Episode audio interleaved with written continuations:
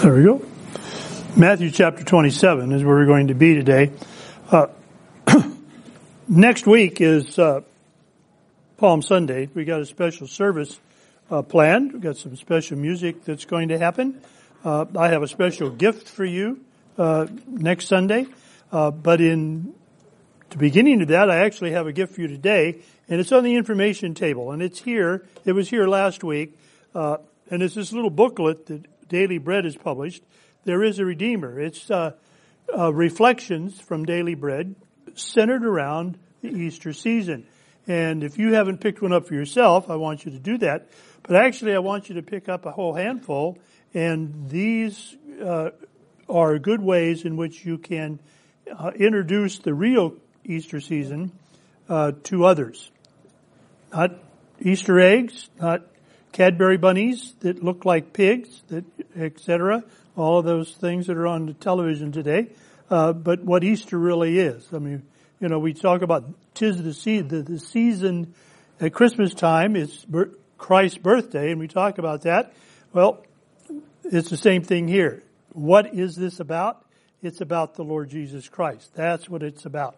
And we're going to be talking about that today in the message. So pick a few of these up on the information table that's right out the door uh, before you leave today, and uh, use them uh, as uh, handout tools. Wonderful way to do that. A couple of things. There's we don't know how it could possibly have happened, but we have a Pyrex baking dish. I don't know how it got home. I don't know what we carried home in it but it is not ours, and we think it might be one of yours. That is back on the table. If you go back and say, oh, there it is, I can take it home now, please do, because I don't know what else we can do with it. Also, there's kale back there. That's homegrown, chard. Uh, chard. What did I say? Kale. Kale. That's the other stuff. Okay. We had some last week, and it's absolutely delicious. Uh, take some home. Have some Swiss chard uh, today or tomorrow, freshly grown out of a garden right here at Sun City. Uh, there for you. Take as much as you want, as much as you think. You know, don't forget that stuff when you cook it. It like spinach. It just all of a sudden a cup turns into a teaspoon, and uh, where did it all go? We don't know, but there it is. So help yourself. That it's back there uh, for you. So so much for that. Matthew chapter twenty-seven and we're going to pray uh, as we begin our message today. I've entitled the message "Sight at the Cross," and you'll see what that's about uh, in just a moment. So let's pray together that the Lord might touch us with His very, very familiar message. I want to say something about that uh, in relationship to the songs we sang just now, and I'll do that after we pray. Gracious, loving Heavenly Father, we thank you and praise you uh, this day. Let the words that we hear go to our minds and hearts. Uh, not just empty words, but words of you. Your words to us. Speak to us, we ask today. Speak to us in song, speak to us in message, that we might hear what you would have uh, for us this day. Feed us, we ask, from your word today. In Jesus' name, amen.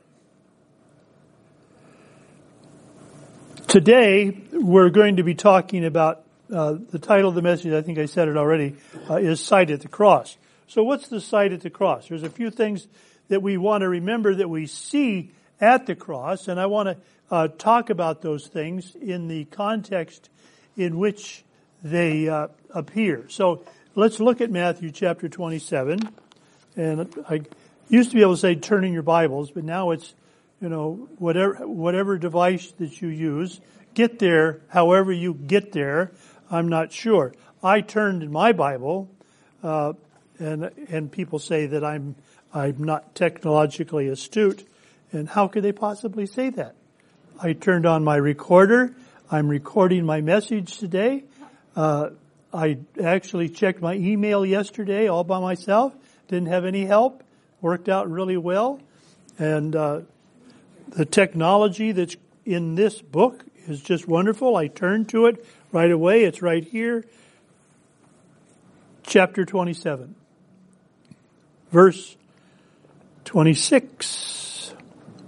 Then released he Barabbas unto them, and when he had scourged Jesus, he delivered him to be crucified. Who's him? But Pilate, of course. And this is the beginning of what we uh, call the sight at the cross. This is what happens at the cross. Barabbas was to be crucified, and we chose Barabbas to be freed that day eh, in in opposition of Jesus Christ Himself, and it's Jesus that's going to be crucified, and that's what the verse is telling us. And the wonderful thing about the Gospels is what we call the harmony of the Gospels. Because over and over again, we have eyewitnesses to this event. We have, we know that John was there. We know, we know that Peter was in town. Uh, we know that there were people that were there that actually saw these things. And if not there, they were, they talked to people that were. For instance, John definitely would have shared his experience at the cross with the other disciples when they met later on. It just makes, what did you do yesterday, John? Well, uh, was it kind of no big deal? Did you want to know what I had for breakfast? No, no, no. Uh, it was a big day. There was, there was a lot of things that happened. Uh, John and the disciples have done what? For the last three years, give or take, they have been following Jesus. They've set aside their professions. They set aside their weekly paycheck, what, you know, however we want to look at that, and they followed Jesus. They did as the master commanded. They followed him. That's what that idea of following means.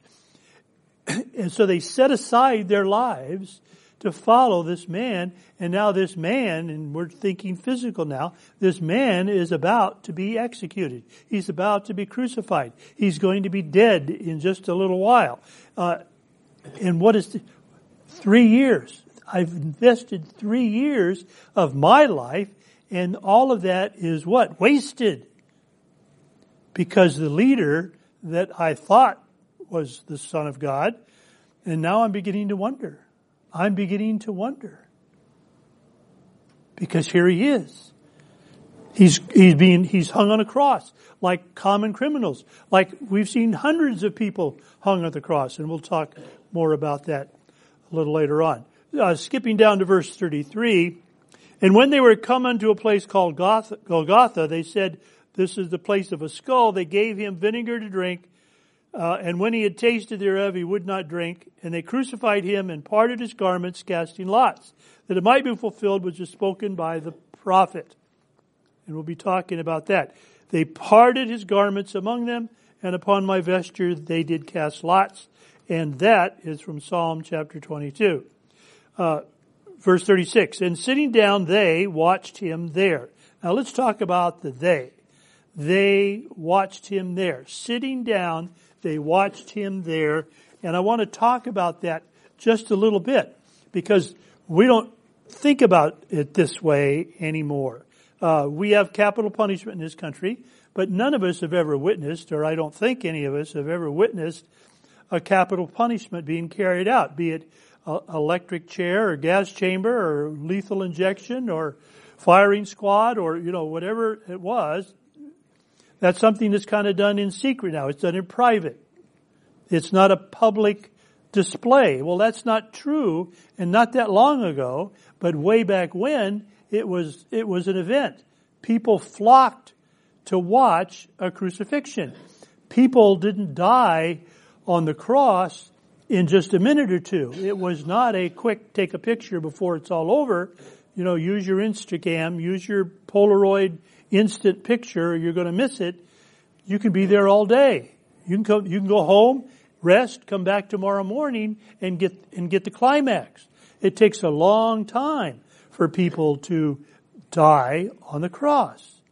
And we'll talk a little bit about that as we go along. And so here we have this verse that reads for us, and sitting down, they watched him there. Sitting down who? The, well, the guards. They've done what, they've done the manual work. They've nailed him to it. They've raised the cross up. He's now hanging there. And so now all they've got, their next job is to bring him down and dispose of the remains. That's it. They, that's all they've got left to do. And so they're sitting down. There are people in the crowd that are there, that are there for what reason? Well, we know John's there. We know Mary, mother of Jesus, is there.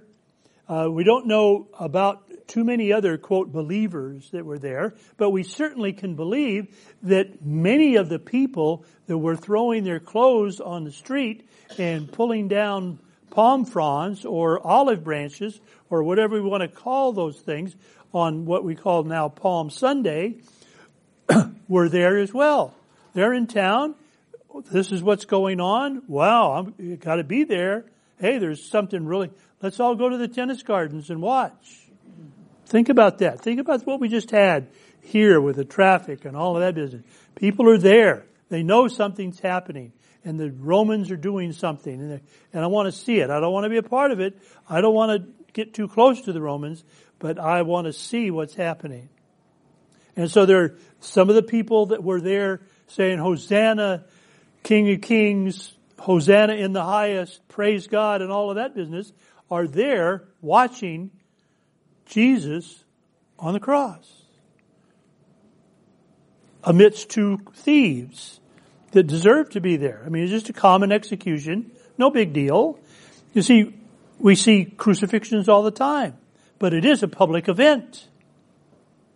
And so we have those people as well.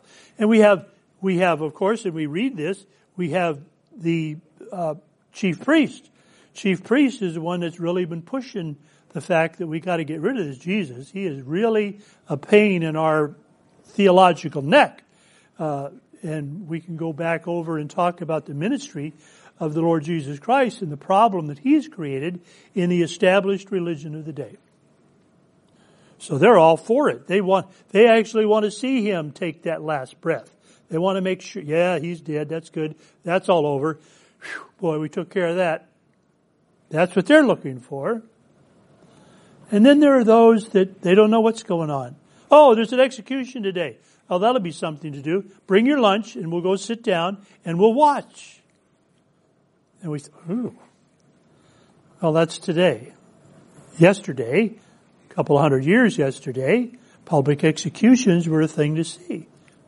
And when you think about it, if capital punishment is a deterrent for crime, uh, and we've got the bad guy, the murderer, the whatever, uh, that's being executed, hung, shot, whatever, whatever the means of execution is, uh, is being done, we go not necessarily to relish the death, but yes, we're getting, we're ridding society of this menace.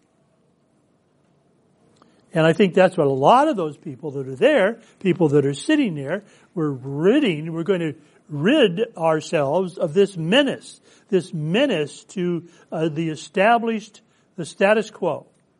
We're going to eliminate that problem.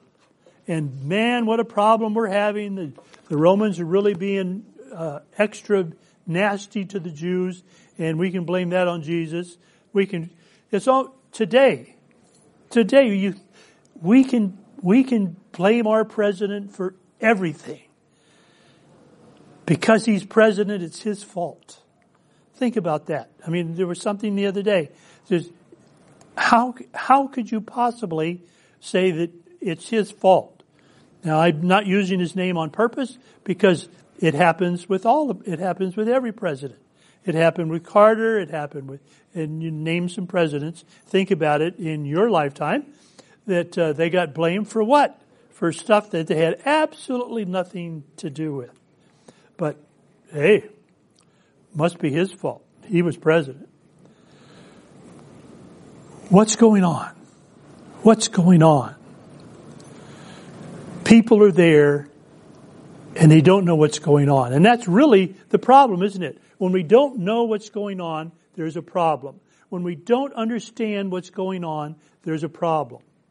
When we don't truly understand that God is the God of the universe, that God created the heavens and the earth, that God loved us so much that He sent His Son in order that we might be reconciled to Him, that we might not go to hell, but we might go to heaven for eternity. When we don't understand that, when we don't really truly believe that, there's a problem. There's turmoil in our minds, in our hearts, and we're looking for those answers. And the answers come when we're willing to look. And what I really appreciate by what I've just read in regards to this is the prophetic superscription that's here. Everything that's happened has happened because of what God has already said. And we can go back into the Old Testament. We can go back 700 years, 800 years, 1,000 years ago, and God said such and such, and now it's coming to fruition. That's the God we're talking about. That's the God that we're talking about. God is the God of the universe. Culmination of history. Promised Adam and Eve, Genesis chapter 3 verse 15, uh, Satan, uh, Satan in the person of the, of the serpent in, in the garden, and God's pronouncement on, on the serpent or on, on Satan is you'll bruise his heel, but your head's going to be bruised. And so we got this little hiccup in the road. Jesus has to physically die in order to be raised from, from the dead. That may, don't you have to be dead to be raised from the dead? I mean, that just makes logical sense, doesn't it? The call of, and we don't think too much about this, at least I haven't. In Genesis chapter 12 verses 1 through 3, God tells Abraham, and you remember this, you've read this before or heard it before. God said, get up, pack your stuff, everything, you're not coming back, and go and I, to a place that I will show you. Didn't give him a Google thing. Didn't give him the trip, what, what do you call it? Help me. GPS. GPS, thank you. See, uh, there's my technology showing again. Okay, didn't give you a map from Auto Club. None of that business. Just get up and go. Get up and go. That's the God of the universe.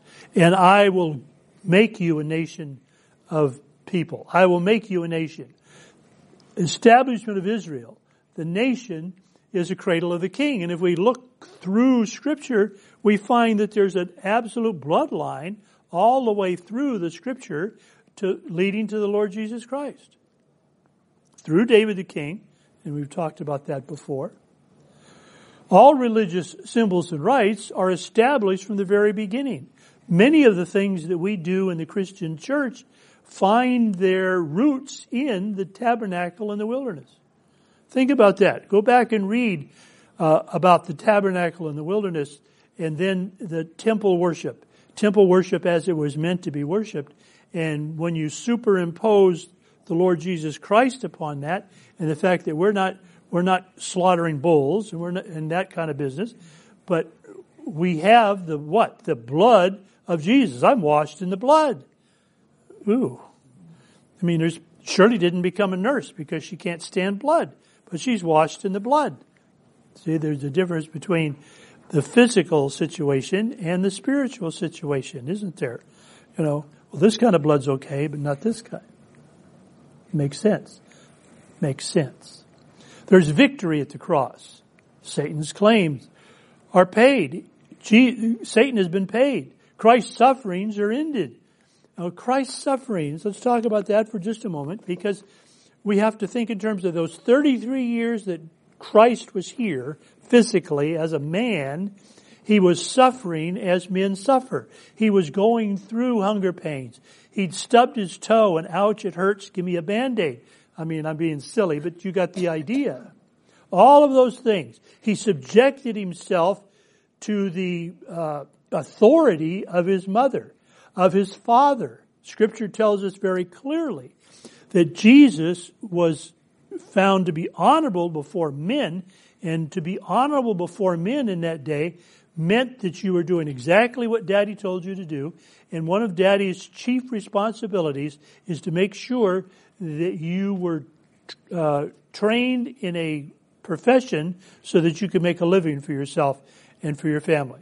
That's your job as a father to make sure that your child, your sons, are can, will be eventually self-sufficient.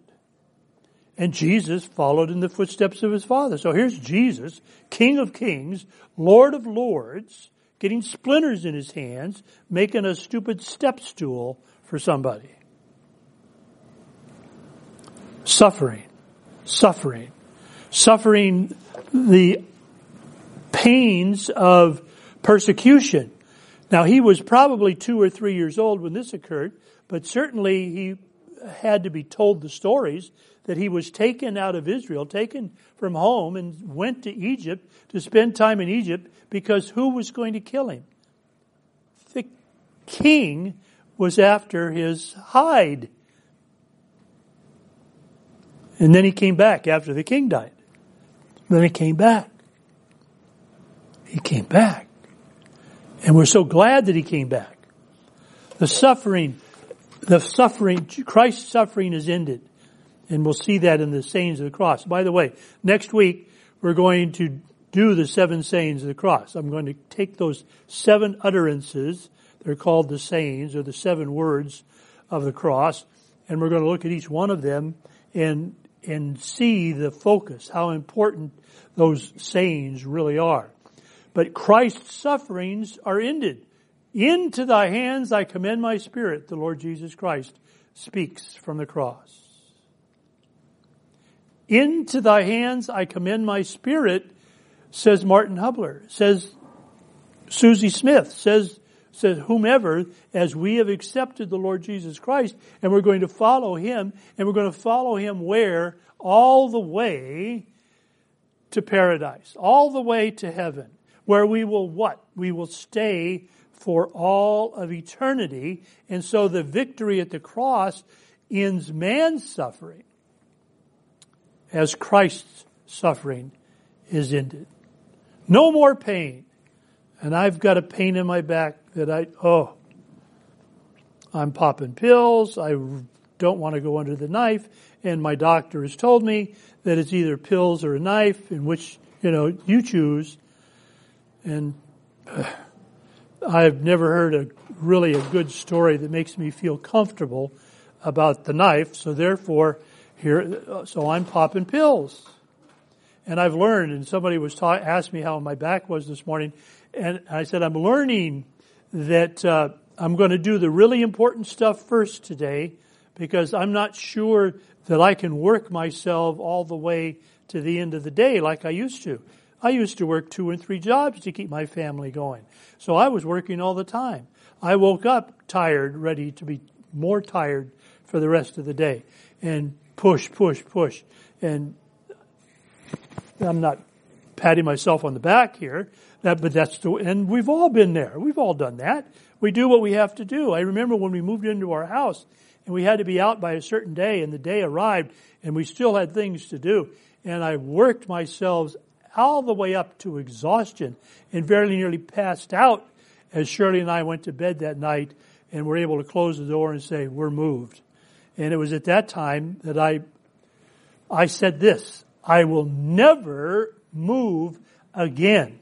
If I move again, he, and that's my son, he will move me. I will sit there and say, put my underwear in this box and put it right there on the truck. I might supervise a little bit, but I'm not doing it. I'm not, it's over. It is over suffering. And now, the, the situation now. Anyway, man's suffering is ended. Not physically, because I'm still here. But when I'm not here, when I'm here with, when I'm with him, it's all over. It's all over. So be careful now, because I'm going to say something that some of you are going to take issue with. I am not going to heaven to look down for all of eternity and watch what Philip does while I'm gone. How is that possible? Because if Philip makes a mistake, and since he's here and I'm pointing at him and I'm picking on him, if Philip makes a mistake, that's going to pain my heart. If Philip falls down and breaks his leg, it's going to break my heart. My son Blair, over 40 years old, fell off his skateboard and broke his leg to the point that he had to be operated on with pins in it and all, all of that kind of business. I mean, give me a break, will you please? And I'm using break in another way here. But would I want to see that from heaven? What would, what would I be thinking about in heaven? Will that be a joyful day? No more tears, no more anguish, no more pain. But I see Philip breaking his leg. I see Philip making an error. I see Philip going through some anguish that I share. No. No more pain means no more pain. Wow. How neat is that? No more pain. Man's suffering is ended in Christ. And even in a physical way, even in a physical way, that pain is ended because in Christ I can turn it over to Him. I can learn to avoid the pain, and here I'm talking about the pain in my back again, by doing exactly what I'm now doing. And that's doing the important stuff. And then when my back says you've done enough today, I sit down. And there's been days when I've come home on Sunday afternoon and I'm usually pretty wiped out on Monday, so Monday is a good day for me not to do anything at all uh, that requires more than getting up and going into the restroom once in a while. And uh, I still get my own coffee. I know better than to Shirley fetch. I mean, we don't. I don't do that ever, ever. You know, God gave me just a, that much wisdom, and I use that all the time. But that's it. And then there's there's been days, there's been weeks when three or four days are like that, and I don't do much of anything uh, until it gets to be about Thursday, and I need to be preparing for Sunday, and so I do. But and then what what happens? God gets me through. God gets me through. So the common people, with their mocking scorn, have come to the cross. The religious leaders, with their blasphemous, come to the cross. The thieves, uh, with doubting scorn, and the thieves are part of the, hey Jesus, if you're really the Son of God, hey, do something. My paraphrase of the scripture. Even the thieves. And it said thieves plural, which means the one that finally confesses before the Lord Jesus Christ. And the Lord Jesus Christ says, you'll be with me in paradise today. He just got done, uh, blaspheming the Lord. If you're really of God, call God down to fix this thing. There is no God. What a terrible thing to say. Can you imagine? Think about that. The God of the universe that created you as an individual. He created you. There is no God.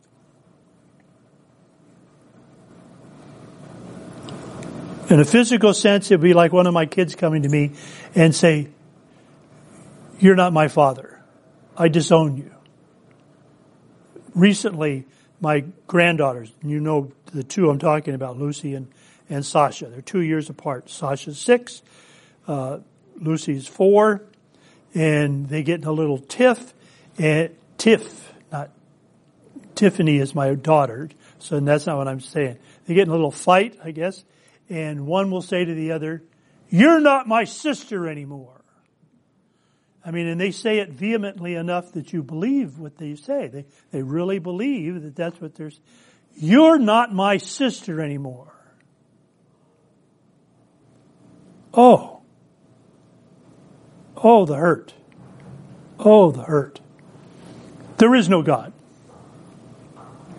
It just all happened in random. We'll go there another day. Uh, women in their fearful devotion. I mean, Mary's there. Mary, Mary is hard to describe because Mary had that visitation from the angel. Mary, let's do it virgin and all of that business. Scripture tells us that she knew not a man until after Jesus was born. and so Jesus is special. They have to go to Egypt. They have to come back from Egypt. They go to the temple when he's 12 years old and he stays there and they've lost him. And in a physical sense, they're just absolutely out of their mind.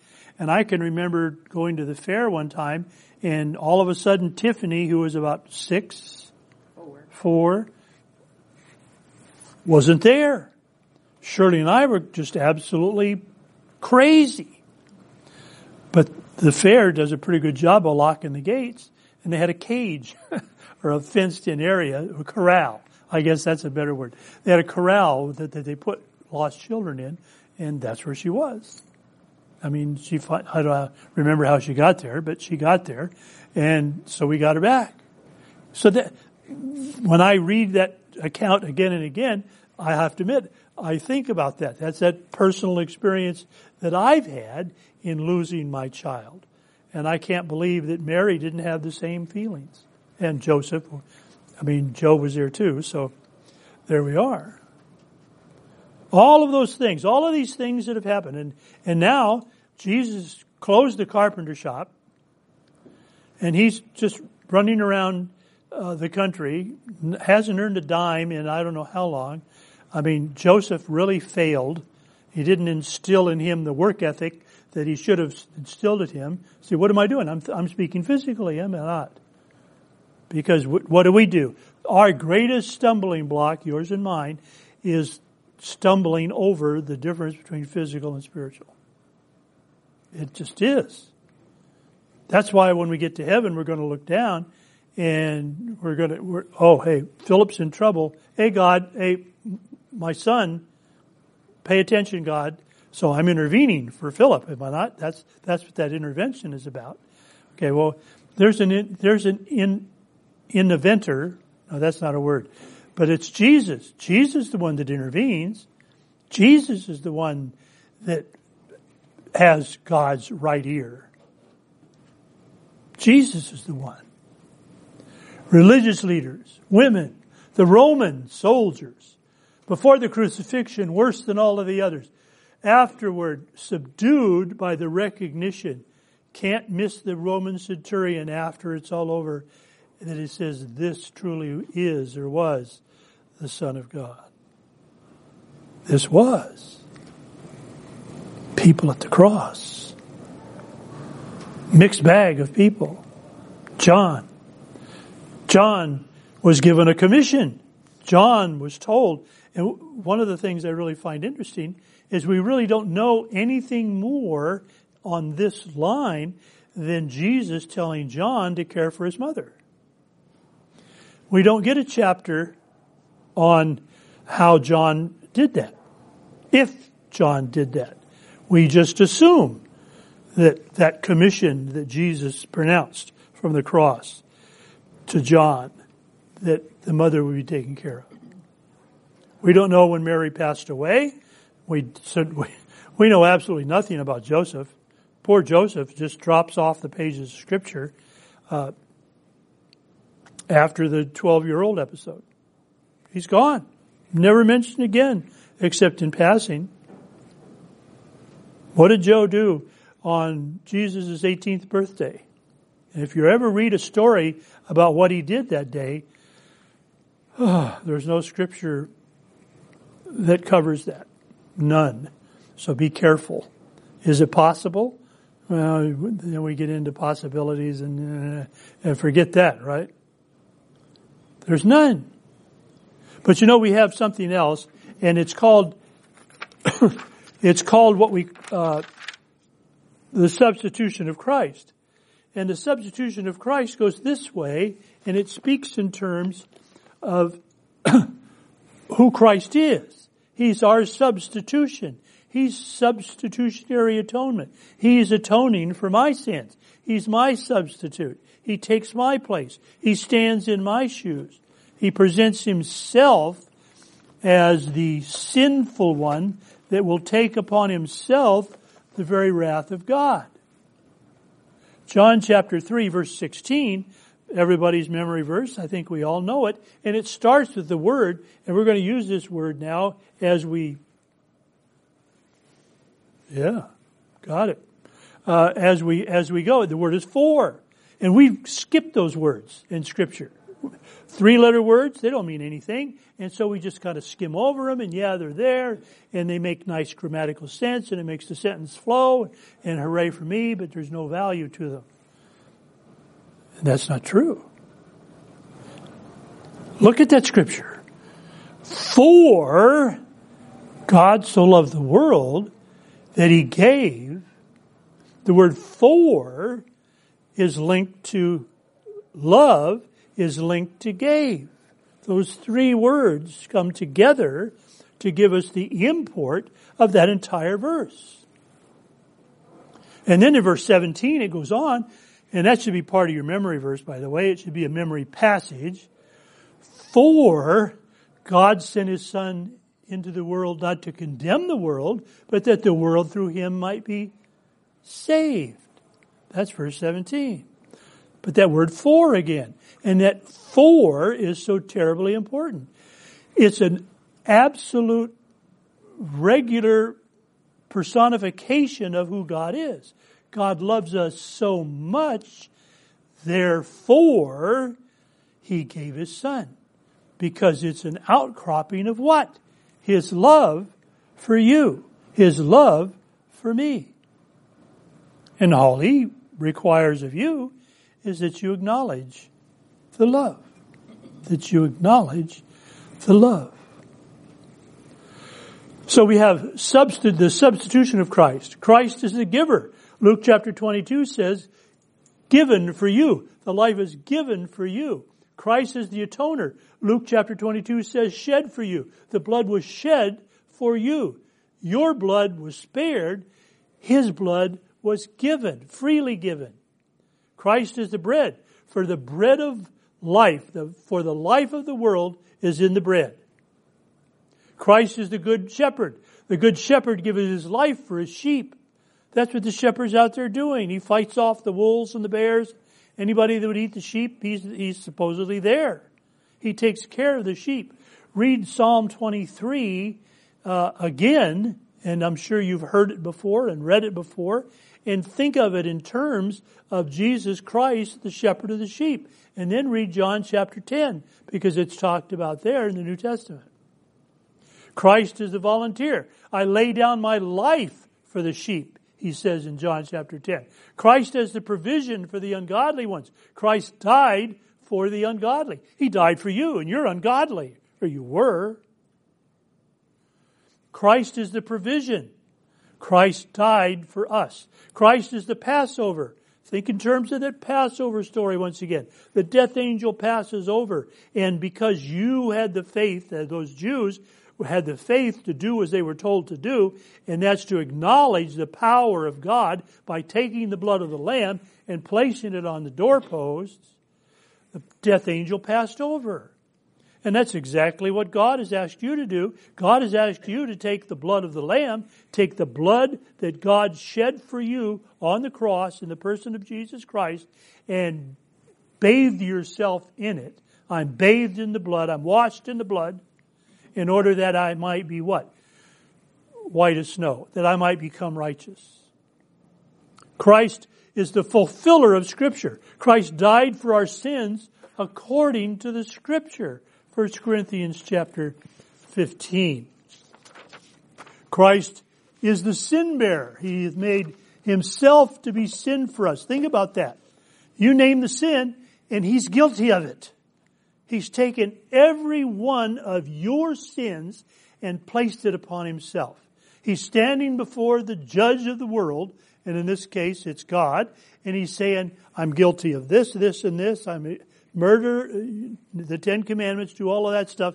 I'm guilty of all of it, and I take upon myself the responsibility for it, and I'm willing to do what? I'm willing to go to the cross. I'm willing to die. I'm willing to die because of that sin that I've taken upon myself. Christ is a substitute. He gave himself for me. Christ is the curse bearer. He's made a curse for us. Christ is the lover loved us so much that he gave himself for it. Christ is a Savior. Salvation through the Lord Jesus Christ. 1 Thessalonians. Christ is the ransom. 1 Timothy chapter 2. Christ is the Redeemer.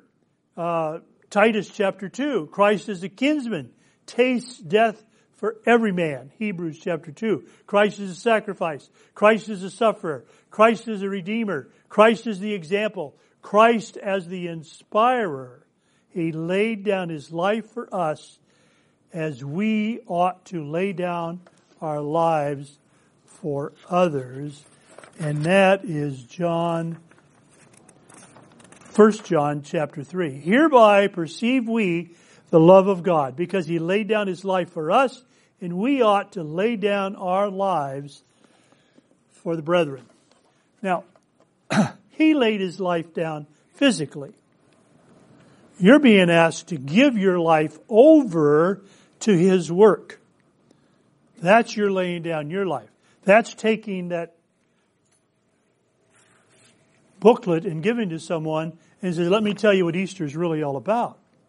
Forget the bunny. Forget the Easter eggs. Forget all of that. This is what Easter is all about. And if I don't have all of the answers, there's others that do. Why don't you come to church with me? We're going to talk about what love is all about.